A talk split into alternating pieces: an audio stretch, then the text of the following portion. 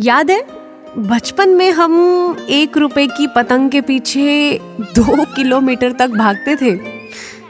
और उसके लिए हमको न जाने कितनी चोट लगती थी, है ना? और वो पतंग वो पतंग भी हमको खूब दौड़ाती थी भरी दोपहरी में। पर आज पता चलता है, दरअसल वो पतंग नहीं थी, वो एक चैलेंज थी। खुशियों को हासिल करने के लिए ना जनाब, दौड़ना पड़ता है। वो दुकानों पे नहीं मिलती। शायद यही ज़िंदगी की दौड़ है। तो लाइफ में ना, जब भी कभी आपको लगे कि हाँ नहीं, थक गए बस। कोई बात नहीं। बैठ जाइए, थक गए हैं तो। लेकिन वापस से उठिए और दौड़ने के लिए तैयार हो जाइए। खुशियाँ ज़रूर मिलेंगी।